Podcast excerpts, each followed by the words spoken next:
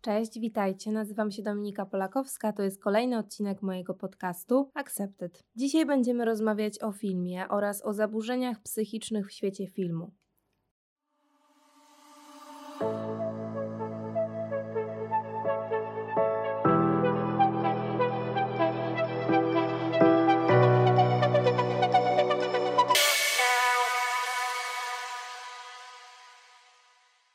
Zacznijmy od tego, czym jest zmysł wzroku. Jest jedyną formą ludzkiej percepcji, która dostarcza nam informacje i wywołuje emocje w sposób bezpośredni. Film jest nieodłączną częścią naszej kultury. Obecnie bardzo popularne stały się różnego rodzaju serwisy streamingowe, które zwiększają nam dostęp do filmowych postaci. Dzisiaj moim gościem jest Mateusz, z którym właśnie porozmawiamy o zaburzeniach psychicznych w świecie filmu. Cześć! Cześć. Na początku powiemy o tym, że filmy, które wybraliśmy, nie są typowymi schematycznymi filmami przedstawiającymi zaburzenia psychiczne. Są to filmy i seriale, bo seriale też się będą pojawiać, które przedstawiają w sposób nieoczywisty zaburzenia psychiczne. Czy można tak powiedzieć? E, myślę, że tak, jak najbardziej można tak powiedzieć. Chcieliśmy uniknąć przy wyborze dzieł, które będziemy omawiać, e, filmów, które w sposób sztampowy czy wręcz karykaturalny pokazywałyby zaburzenia psychiczne wszelkiego rodzaju zdecydowaliśmy się na takie filmy, w których będzie to przedstawione w sposób możliwie najciekawszy i dzięki temu będziemy mogli lepiej opowiedzieć sobie o e, schematach i mechanikach, które mają za zadanie zaprezentować w filmie właśnie dane zaburzenia. Tak, właśnie, o tym będziemy mówić. Ja skupię się na opisie tych zaburzeń, dostrzeganiu u bohaterów właśnie tych zaburzeń, natomiast Mateusz na tym, w jaki sposób zostało to przedstawione w świecie filmu. Za pomocą jakich zabiegów. Pierwszym filmem, który będziemy omawiać, jest film Incepcja w reżyserii Christophera Nolana. E, zdecydowaliśmy się zacząć od incepcji, ponieważ jest tam bardzo nieoczywiste e, zaburzenie psychiczne, które mogło się nie rzucić Wam na pierwszy rzut oka jeśli ktoś z Was nie oglądał filmu Incepcja, y, ani jakiegokolwiek filmu, o którym później wspomnimy, to z góry uprzedzam o spoilerach. Będziemy dużo rozprawiać o fabule, ponieważ jest to istotny element e, wskazywania na to, jak zostały przedstawione dane zaburzenia. Więc jeśli jakiegoś filmu nie oglądaliście, to polecam zastopować w miejscu, w którym pada tytuł, obejrzeć film i wrócić do naszego podcastu jak najprędzej. Incepcja. Dla tych osób, które widziały film, wiedzą, że jest to film o kradzieży myśli ze snów oraz o zaszczepianiu idei. A głównemu bohaterowi udało się zaszczepić ideę w myśli swojej żony, którą przeprowadzał eksperymenty e, na temat tego, jak e, głęboko można zejść do podświadomości w świecie snu jak się okazało, udało mu się zaszczepić ideę o tym, że świat snu jest bardziej rzeczywisty od rzeczywistości w głowie jego żony. Mamy tutaj przykład e, myśli obsesyjnych, ale o tym za chwilę. A skupmy się na razie na tym, w jaki sposób zostały zaprezentowane elementy właśnie tej obsesji. Obsesji o tym, że świat nie jest rzeczywisty. Ponieważ Christopher Nolan w swoim dziele a bardzo dobrze posługuje się holistycznym spojrzeniem na dany problem. Tutaj nie tylko chodzi o zaszczepianie idei w umysłach, także o to, jak obsesję można ukazać w wielu innych wątkach i miejscach, gdzie wcale jej nie szukam. Pierwszą rzeczą jest to, że w umyśle Koba, głównego bohatera, męża, spotykamy się z tym, że w jego snach Mal jest cały czas obecna.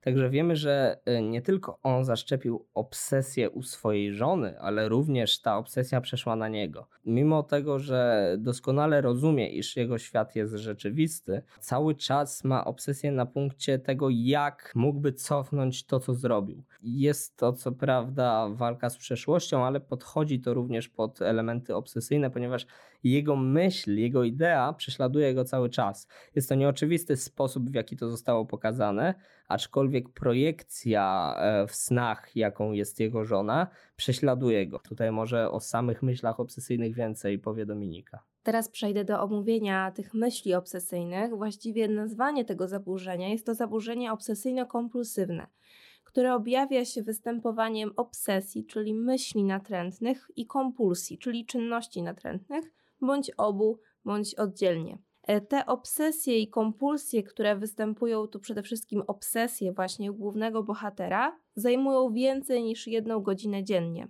I też te objawy nie są spowodowane żadnym fizjologicznym działaniem substancji, czyli to po prostu nie jest pod wpływem żadnych substancji, na przykład psychoaktywnych. Te myśli się pojawiają znikąd, można to powiedzieć. I nie można tych myśli obsesyjnych oraz tych zachowań wytłumaczyć występowaniem jakiegoś innego zaburzenia psychicznego. Nasz bohater jest perfekcyjnie zdrowy, jest ojcem dwójki dzieci, które mocno przeżyły śmierć matki oraz chciałbym wrócić e, do samej Mal ponieważ Cobb e, to jest jedna sprawa, ale Mal to jest druga sprawa i tutaj w jej przypadku mówimy o bardzo powolnym rozkwitaniu idei.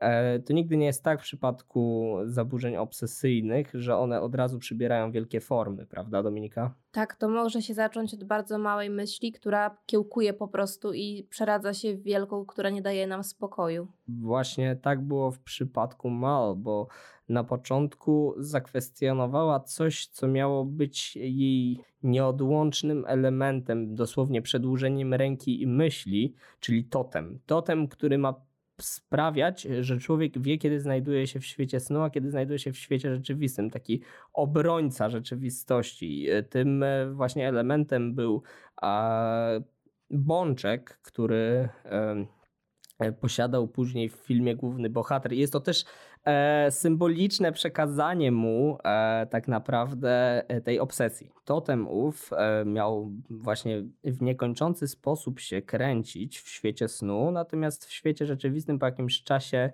upadał, e, przestawał się kręcić. Motywem tej incepcji było to, że na samym progu podświadomości, gdzie czas płynął zdecydowanie wolniej niż w świecie rzeczywistym, Cobb sprawił, że odrzucony totem przez Mao został wprawiony w ruch, mimo tego, że został odrzucony, więc zasugerował jej, że wcale nie jest tak, jak powinno być. I tutaj też następuje pewna przewrotność, e, właśnie ponieważ e, Nolan zdecydował się na to, żeby wprawić ten bączek w ruch w świecie snu, co dalej poskutkuje dużo ciekawszym zabiegiem, bo owszem, doskonale rozumiemy, co jest prawdziwe, a co nie w tym filmie. Jesteśmy w stanie ocenić, co jest elementami rzeczywistości, a co nie, ale kilka rzeczy nie pasuje. Jedną z tych rzeczy jest właśnie to, że w świecie snu bączek został wprawiony w ruch. Nie wiemy, czy on się przestał kręcić, czy nie. Problem polega na tym, że pod koniec filmu widzimy ten sam bączek w świecie rzeczywistym, który jest zakręcony na stole, i film kończy się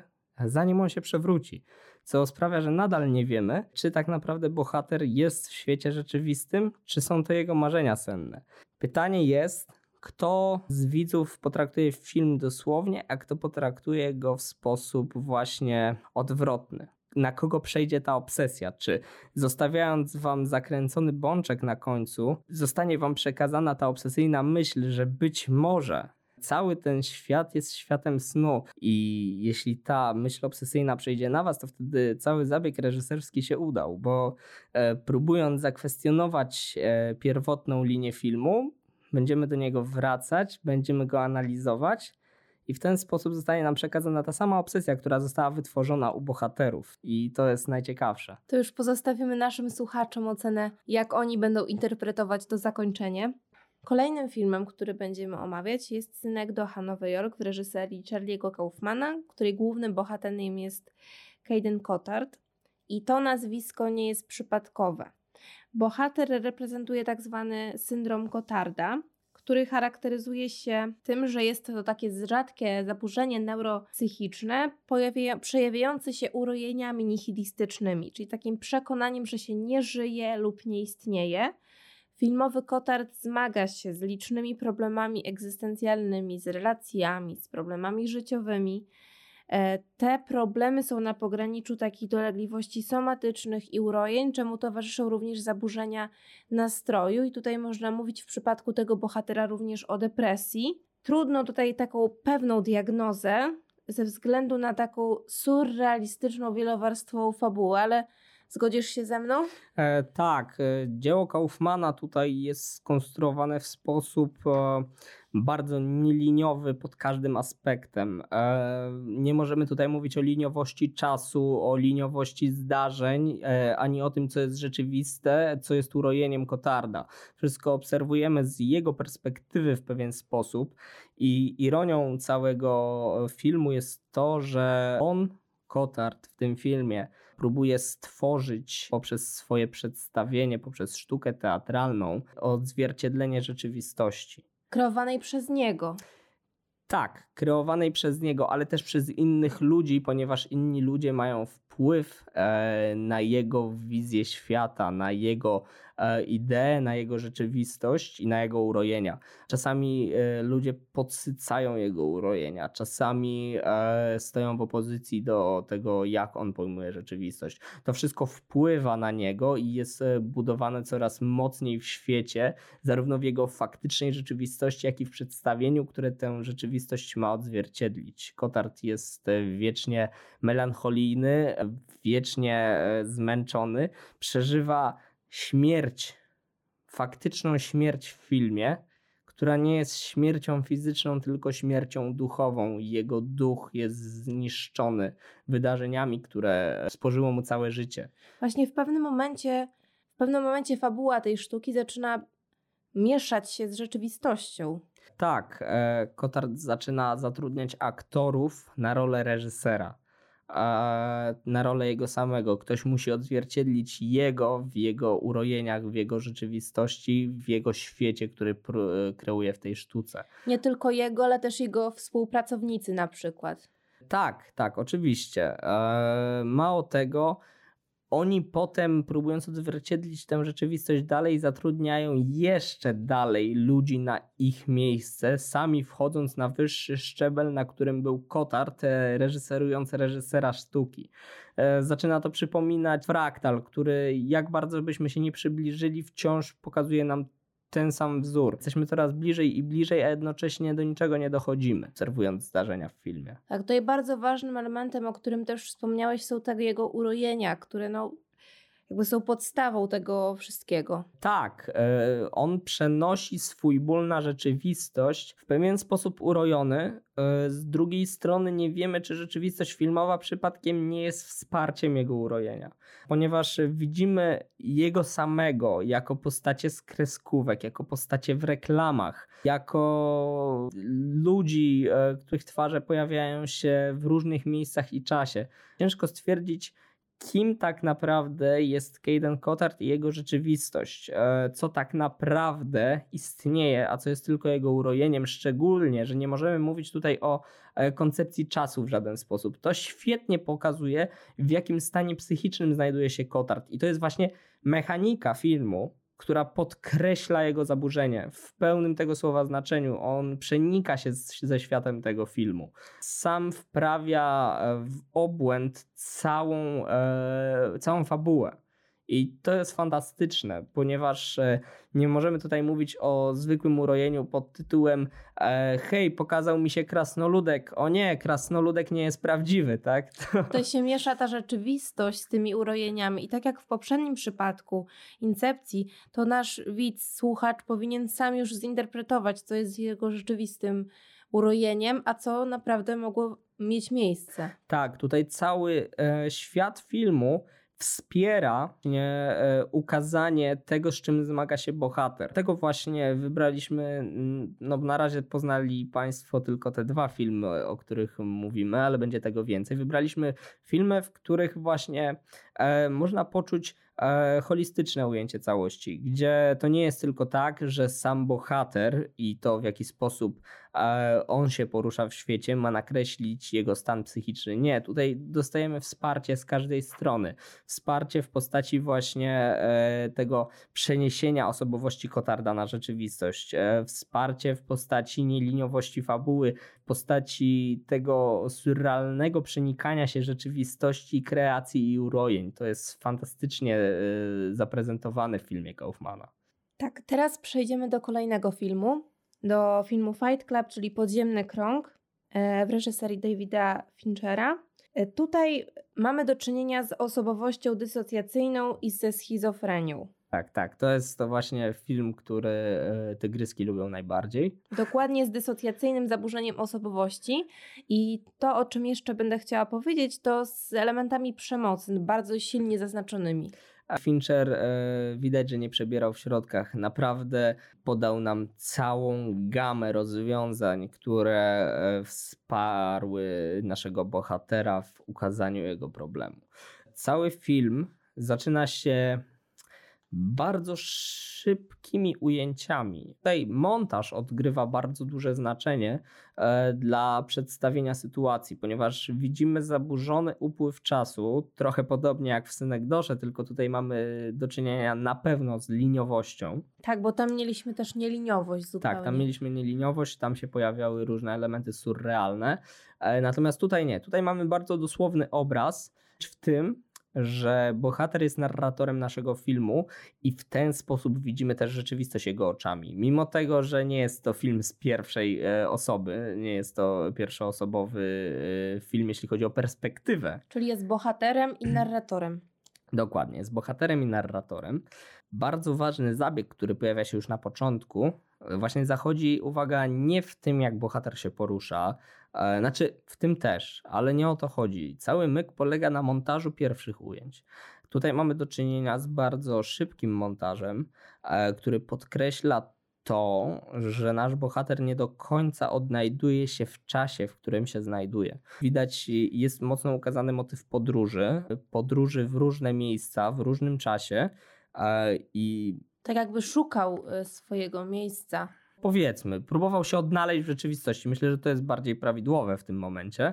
I my gubimy się razem z nim. Nasze oczy nie są w stanie nadążyć za wszystkimi informacjami, miejscami i czasem, które przedstawia nam główny bohater. E, Widać, że on sam się w tym gubi i to jest świetnie podkreślone poprzez właśnie montaż, poprzez e, pewną chaotyczność i ilość informacji, jaka jest przelewana e, na nas. E, W tym momencie zaczynamy rozumieć, że nasz bohater nie do końca nadąża za światem, w którym się porusza. To jest bardzo ważny zabieg, ponieważ on jest źródłem stresu, który ujawnia pierwszą dysocjację.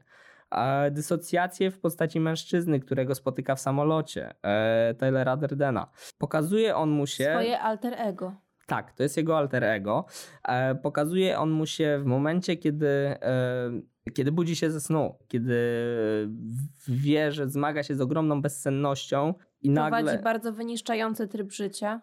Tak, obciąża swój organizm i e, tak jak w przypadku świata rzeczywistego, tak e, tam właśnie ten stres, to wyniszczenie e, doprowadzają go właśnie e, do ujawnienia jego zaburzeń, które w tym przypadku okazują się być śmiertelnym zagrożeniem.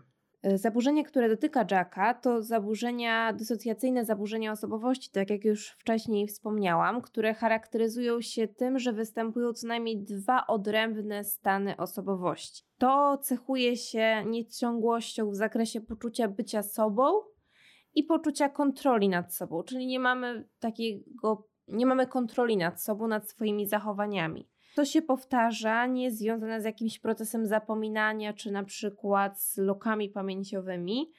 Mm, Może to powodować, na, na pewno powoduje, tak też było w przypadku Jacka, jakieś upośledzenie w takiej sferze społecznej, zawodowej czy rodzinnej. Tak, tutaj akurat mamy do czynienia z kolejnym bardzo fascynującym zabiegiem, ponieważ świat, w którym porusza się bohater, po raz kolejny e, jest wykreowany na jego odbiór rzeczywistości i widzimy, że ma problem z odczuwaniem emocji i z, właśnie ze snem, żeby te dwie rzeczy ze sobą pogodzić, żeby e, spuścić z siebie e, ciśnienie, które powoduje jego praca, jego tryb życia. Też E, bardzo często dysocjacja nazywana jest mechanizmem obronnym, który pozwala na wyzwolenie emocji budzących strach, stresujących czy nawet bolesnych i pozwala oderwać się od przytłoczających uczuć. Najpierw zaczął sobie radzić w troszeczkę inny sposób niż Jacja. Na początku widzimy go. E, Zaczął chodzić na grupy wsparcia. Dokładnie. Na grupach wsparcia mógł e, poczuć e, właśnie poczuć emocje, e, które, e, które wyniszczały go na co dzień. Dawał sobie wtedy upust i lepiej funkcjonował w rzeczywistości, ale nastąpiło zaburzenie. Zaburzenie w postaci Marley, która e, pojawiając się na tych grupach e, wsparcia i robiąc dokładnie to samo co on, e, sprawiła, że przestał czuć się tam komfortowo, przestało być to jego bezpiecznym miejscem i wtedy dopiero nastąpiła dysocjacja. Psychika jest bardzo krucha w jego przypadku i tutaj nawet takie małe zaburzenie, zaburzenie spowodowało, że uciekł się do tej dysocjacji. Tak, znaczy oczywiście dysocjacja nastąpiła tutaj z wielu elementów, ale... ale jednym z nich była właśnie ta obecność. Tak, oczywiście, że tak. Więc zadziałało bardzo dużo niekorzystnych warunków, żeby powstało jego alter ego, czyli Tyler Durden. I teraz na początku widz nie jest w stanie zorientować się, że Tyler nie jest rzeczywistą postacią. Ja miałam problem do końca filmu. Tak, bo tak jest wykreowany świat. E, ta postać ma I być... myślę, że to jest zabieg celowy. Oczywiście, że jest to zabieg celowy. Fincher zdecydował się na to, żeby nie ujawniać tego do samego końca, a i nawet przy samym końcu nie jesteśmy pewni, czy tak naprawdę ta postać nie istnieje. To trochę właśnie jak tłumaczyć osobie e, z dysocjacją, że ma drugą osobowość. Właśnie nie, taka osoba nie jest w stanie w to uwierzyć i my tak samo nie jesteśmy w stanie w pełni uwierzyć, że na pewno na 100% Tyler jest dysocjacją. Nie jest to może w tej chwili tak istotne, że my nie jesteśmy w stanie to, w to uwierzyć, bo chciałbym jeszcze poruszyć bardzo ważny element tego, co alter ego sprawiło, jakie zmiany zaszły w u Jacka e, przez jego alter ego. To jest bardzo istotne. Tutaj e, od momentu dysocjacji możemy zaobserwować e, schizotypowe lub wręcz schizofreniczne zaburzenia. Jack zaczyna żyć w bardzo brudnym miejscu. To jest świetna mechanika e, pokazująca to, czym staje się jego umysł, ponieważ na początku, na początku filmu mamy sekwencję, w której Jack opowiada o pogoni za meblami z Ikei za porządkiem w życiu, za osiąganiem sukcesów e, w sferze korporacyjnej. No tak, ma dobrą życiowej. pracę, chodzi w koszulach, zawsze jest czysty, ubrany. Dokładnie. I nagle w momencie dysocjacji. Wszystko się e, zmienia. Tak, stwierdza, że chce żyć ze swoim alter ego w brudnym, opuszczonym domu, gdzie wszystko się wali i nic nie ma sensu, wszystko jest brzydkie, złe i to odzwierciedla stan psychiki bohatera.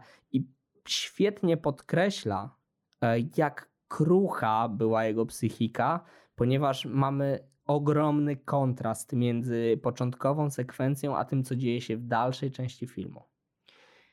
To, co też ukazuje film, o czym już właśnie wcześniej wspomniałam, jest przede wszystkim obraz przemocy. Dokładnie tak. E, tak jak wskazuje nazwa filmu, Fight Club, podziemny krąg, nasz bohater zaczyna walczyć ze sobą.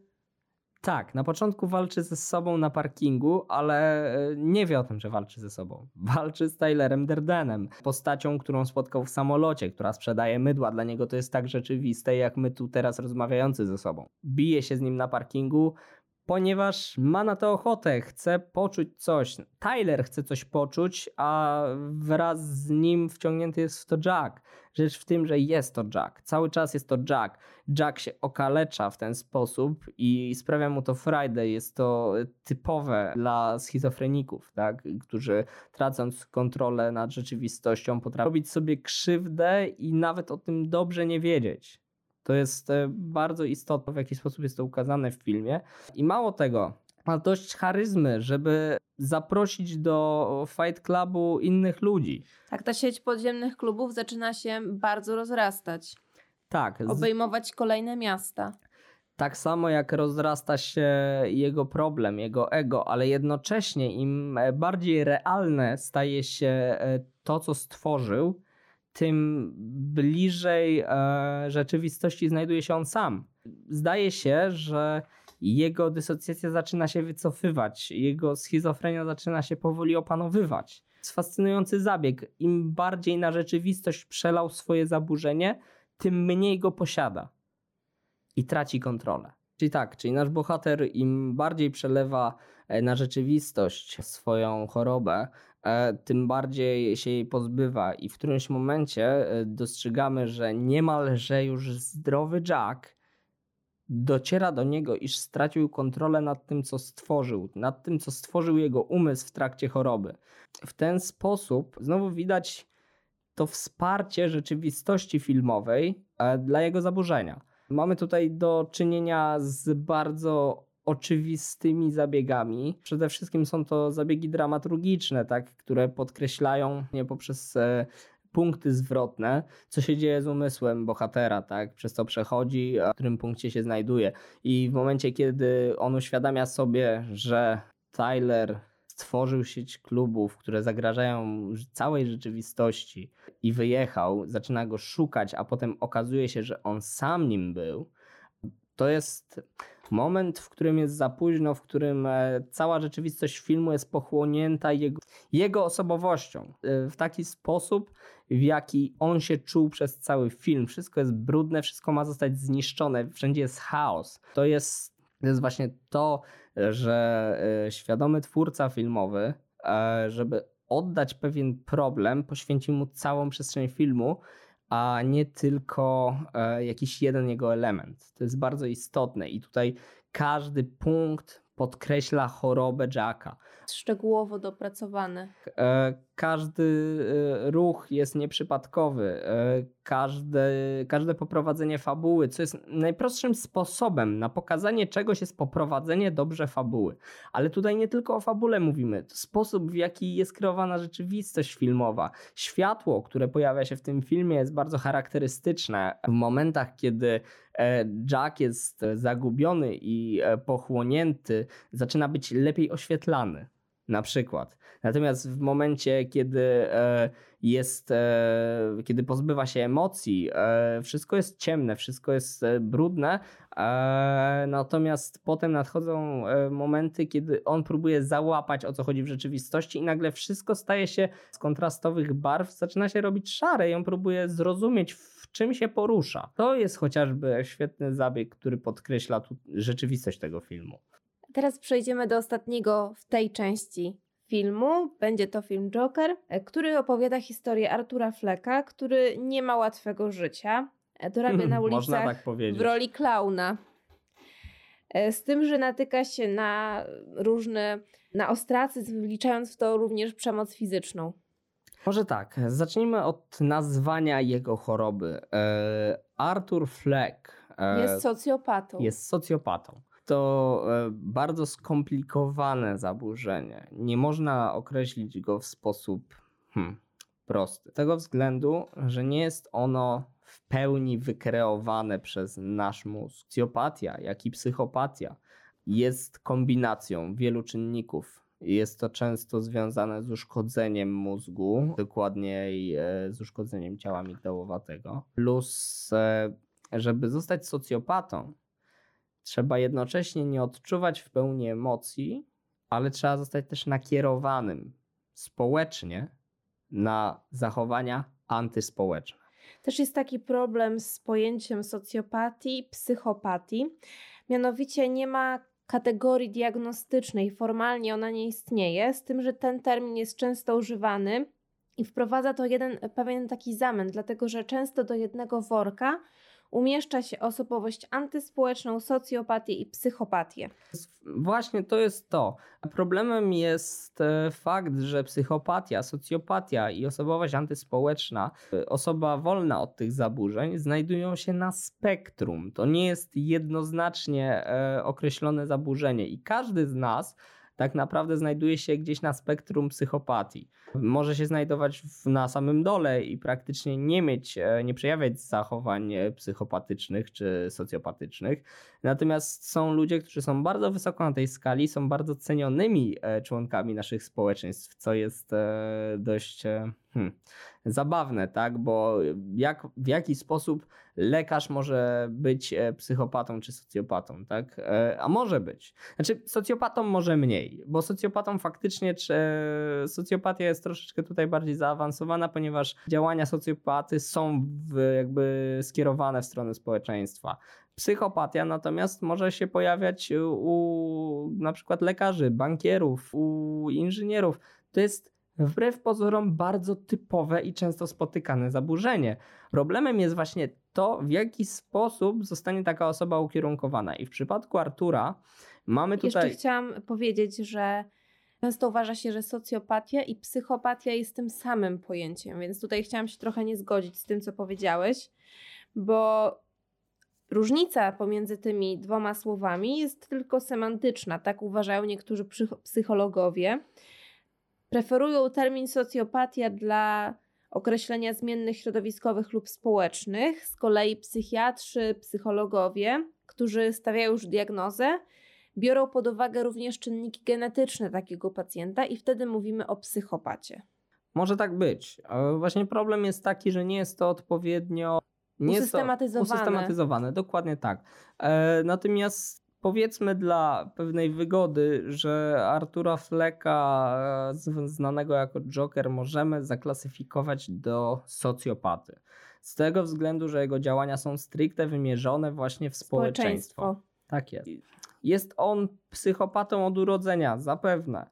Rzecz w tym, że jest dobrze ukierunkowany na samym początku, ma dobre relacje z matką, e, jest e, nastawiony na to, żeby działać dla społeczeństwa. Rzecz w tym, że e, społeczeństwo ów zaczyna go krzywdzić. By działać przeciwko niemu. Działa przeciwko niemu i w ten sposób, nie wiedząc jak sobie z tym poradzić, w którymś momencie z ofiary społeczeństwa staje się jego oprawcą. Też ma taką trudną przypadłość, z którą no, nie jest mu e, łatwo żyć. E, tak, e, faktycznie mierzy się z przypadłością, e, że wybucha śmiechem w e, no, różnych sytuacjach różnych... Nie, nie zawsze potrzebny. Tak, tak, zdecydowanie. To sprawia, że ludzie są bardzo niechętni do kontaktów z nim. Nie rozumieją tego, w jaki sposób on rozumie rzeczywistość. Mogą go uważać z jednej strony za osobę zupełnie niepoważną, z drugiej strony za właśnie jakąś y, chorą psychicznie. Dokładnie tak, więc problem, z którym się, z którym się mierzy, kierunkuje go. To widać. Y, w pierwszej części filmu obserwujemy właśnie zdarzenia, które y, z naszego miłego, kochanego Artura powoli czynią Jokera. Rzecz w tym, że błędem od samego początku jest założenie, że Artur jest zdrowy bo Artur zdrowy nie jest i Artur nie jest zdrowy od urodzenia. I yy, nie dość, że od urodzenia, to jeszcze w trakcie dzieciństwa został mocno skrzywdzony. Jest to osoba mocno spaczona pod tym względem. Jest psychopatą od urodzenia, ma za sobą bardzo drastyczne przejścia, ale o tym nie wiemy. Chcemy go traktować jako członka społeczeństwa, chcemy widzieć w nim miłą, kochaną osobę, ale on taki nie jest on tylko o tym nie wie. I to jest e, pewna przewrotność w konstruowaniu e, fabuły Jokera, e, ponieważ cały czas chcemy wierzyć przez to, co prezentuje nam film, że Artur jest osobą dobrą, łagodną. Problem jest taki, że on nie rozumie tych pojęć. On tak funkcjonuje, ponieważ póki co dawało mu to odpowiednią nagrodę, po prostu. Miał pieniądze, mógł się zajmować matką, wszystko było ok. Też jeszcze wracając do matki, tej y, matka przez większość czasu wmawiała Turowi, że jego ojciec jest autorem programu telewizyjnego. E, właśnie to jest to, że jego matka kierunkowała go przede wszystkim. To jest bardzo istotne. Prawidłowo ukierunkowany psychopata może jak najbardziej radzić sobie świetnie społecznie. Rzecz w tym, że w momencie, kiedy właśnie to społeczeństwo zaczęło odciskać na nim piętno, y, on stał się socjopatą. Właśnie w ten sposób ukształtowała się psychopatia w socjopatię. To jest można powiedzieć, istotne. że to społeczeństwo go tak ukształtowało. Tak, można tak powiedzieć. E, I to dokładnie jest pokazane w filmie przez szereg zdarzeń. Świetnym elementem tego filmu jest e, pokazanie jego przemiany. Bo z jednej strony mówimy tutaj o nagłym morderstwie, bardzo nagłym, wynikającym tak naprawdę z przypadku, gdzie jest bardzo bezemocjonalne po szereg innych zdarzeń, które sprawiają, że e, Artur zaczyna się niemal rozsmakowywać w zemście. Rzecz w tym, że możemy tutaj zobaczyć zmianę jego osobowości w bardzo, bardzo banalny sposób chociażby. Przez to w jaki sposób chodzi po schodach. I tak, to jest specyficzny chód. A nie chodzi o specyfikę tego chodu, chodzi o to, co zostało zaprezentowane w filmie, żeby pokazać Państwu, jak bardzo całościowo można myśleć o obrazie. Proszę zwrócić uwagę, że w Jokerze e, mamy do czynienia z bardzo prostym zabiegiem. Bohater ma podgórkę do domu, wchodzi po schodach. I wchodzi po tych schodach za każdym razem po pracy, za każdym razem, kiedy ma dojazd, zawsze wchodzi po schodach. Wchodzi po nich zmęczony, styrany, jest pokazany jako punkt w e, przestrzeni. I Te schody jako symbol takich trudności też mogą być. tak, i zwykle wcho- wchodzi w e, nocy, wieczorem, w ciemnych warunkach. No, ogólnie jest to bardzo nieprzyjemny widok, można by tak powiedzieć. Natomiast w momencie, kiedy e, staje się Jokerem, on po tych schodach schodzi. Tak, schodzi tańcząc, zlatuje z tych tańcząc schodów. w rytm piosenki. Tak, nagle jest innym człowiekiem, jest radosny, jest e, pełen życia, przestał się mierzyć z trudnościami. Można to tak odebrać. To jest bardzo symboliczne i to jest bardzo proste, ale proszę zwrócić uwagę, jaki to ma potężny wydźwięk. To jest dosłownie punkt zwrotny w jego e, postrzeganiu świata. To właśnie e, sprawia, że rzeczywistość filmowa jest idealnym narzędziem do pokazywania, e, w jaki sposób ludzie widzą rzeczywistość, ponieważ dla nas jest to oczywiste, tak? No mamy oczy, mamy e, zmysły, którymi poznajemy świat i dla nas wszystko jest jakby zamknięte w ramach fizyki, w ramach psychologii, w ramach różnych nauk. Natomiast w filmie możemy łamać wszystkie możliwe założenia tylko po to, żeby coś podkreślić, pokazać. To ta- Przedstawić jakiś obraz świata. Dokładnie, więc e, z jednej strony możemy przedstawić zaburzenie w postaci e, totemu, tak jak w Incepcji. Z innej strony możemy przekazać, co czuje bohater e, w sposób, w jaki wypaczona jest rzeczywistość filmu. Z trzeciej strony rzeczywistość może być odzwierciedleniem, pełnym odbiciem psychiki bohatera. Z czwartej strony mamy właśnie taką sytuację jak w Jokerze, gdzie po prostu to, co robi bohater, podkreśla jego stan. Niekoniecznie to, gdzie się znajduje, tylko to, w jaki sposób się tam znajduje. Przez rutyny, przez powtarzanie pewnych rzeczy można pokazać zmianę. I to jest fascynujące, bo przez cały e, seans e, widzimy, jak Joker e, robiąc te same rzeczy, robi je inaczej. I to też może symbolizować jego psychikę, drogę, jako, jako przeszła ta psychika, czyli też do upadku. Z jednej strony tak, z drugiej strony się nie zgodzę z tego względu, e, że on cały czas taki był. On cały czas taki był, jakby jego psychika nie do końca się zmienia.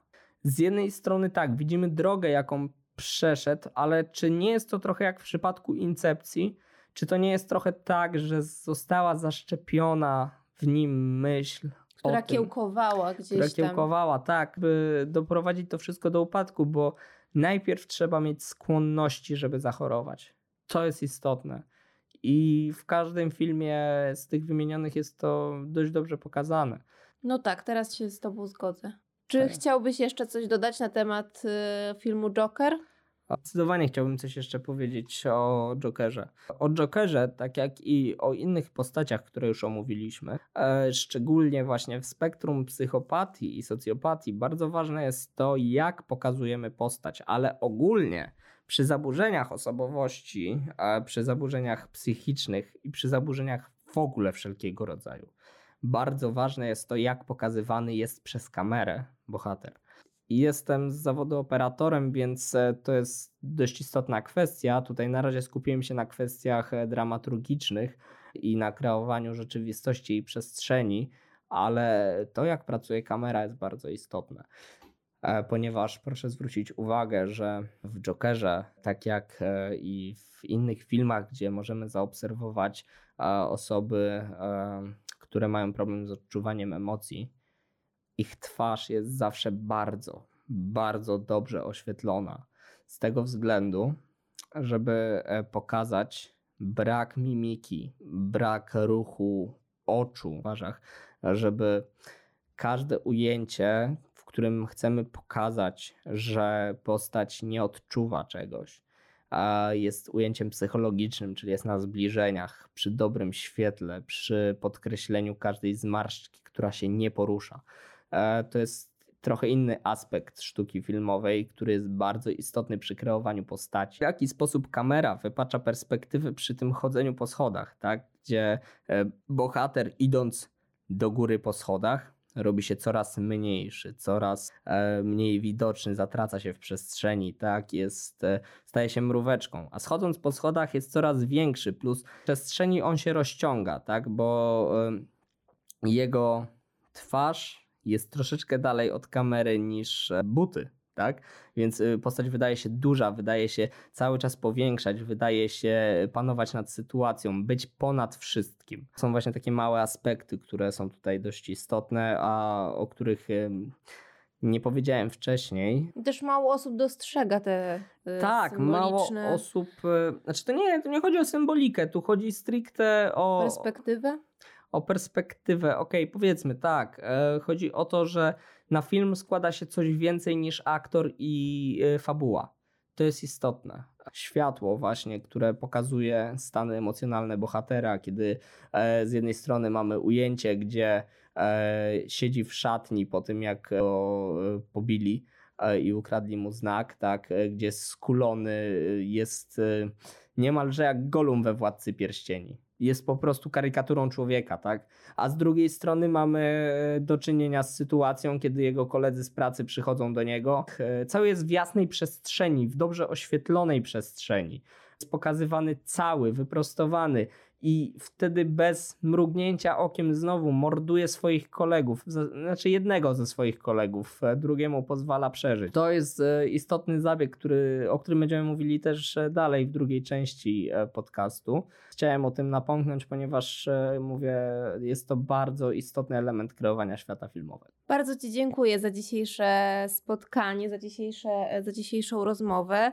No niestety musimy na dzisiaj kończyć, ale mamy jeszcze przygotowanych kilka filmów, które, filmów i seriali, które chcemy omówić i zaburzeń psychicznych, które w nich występują. Dziękuję bardzo i do zobaczenia. Dzięki.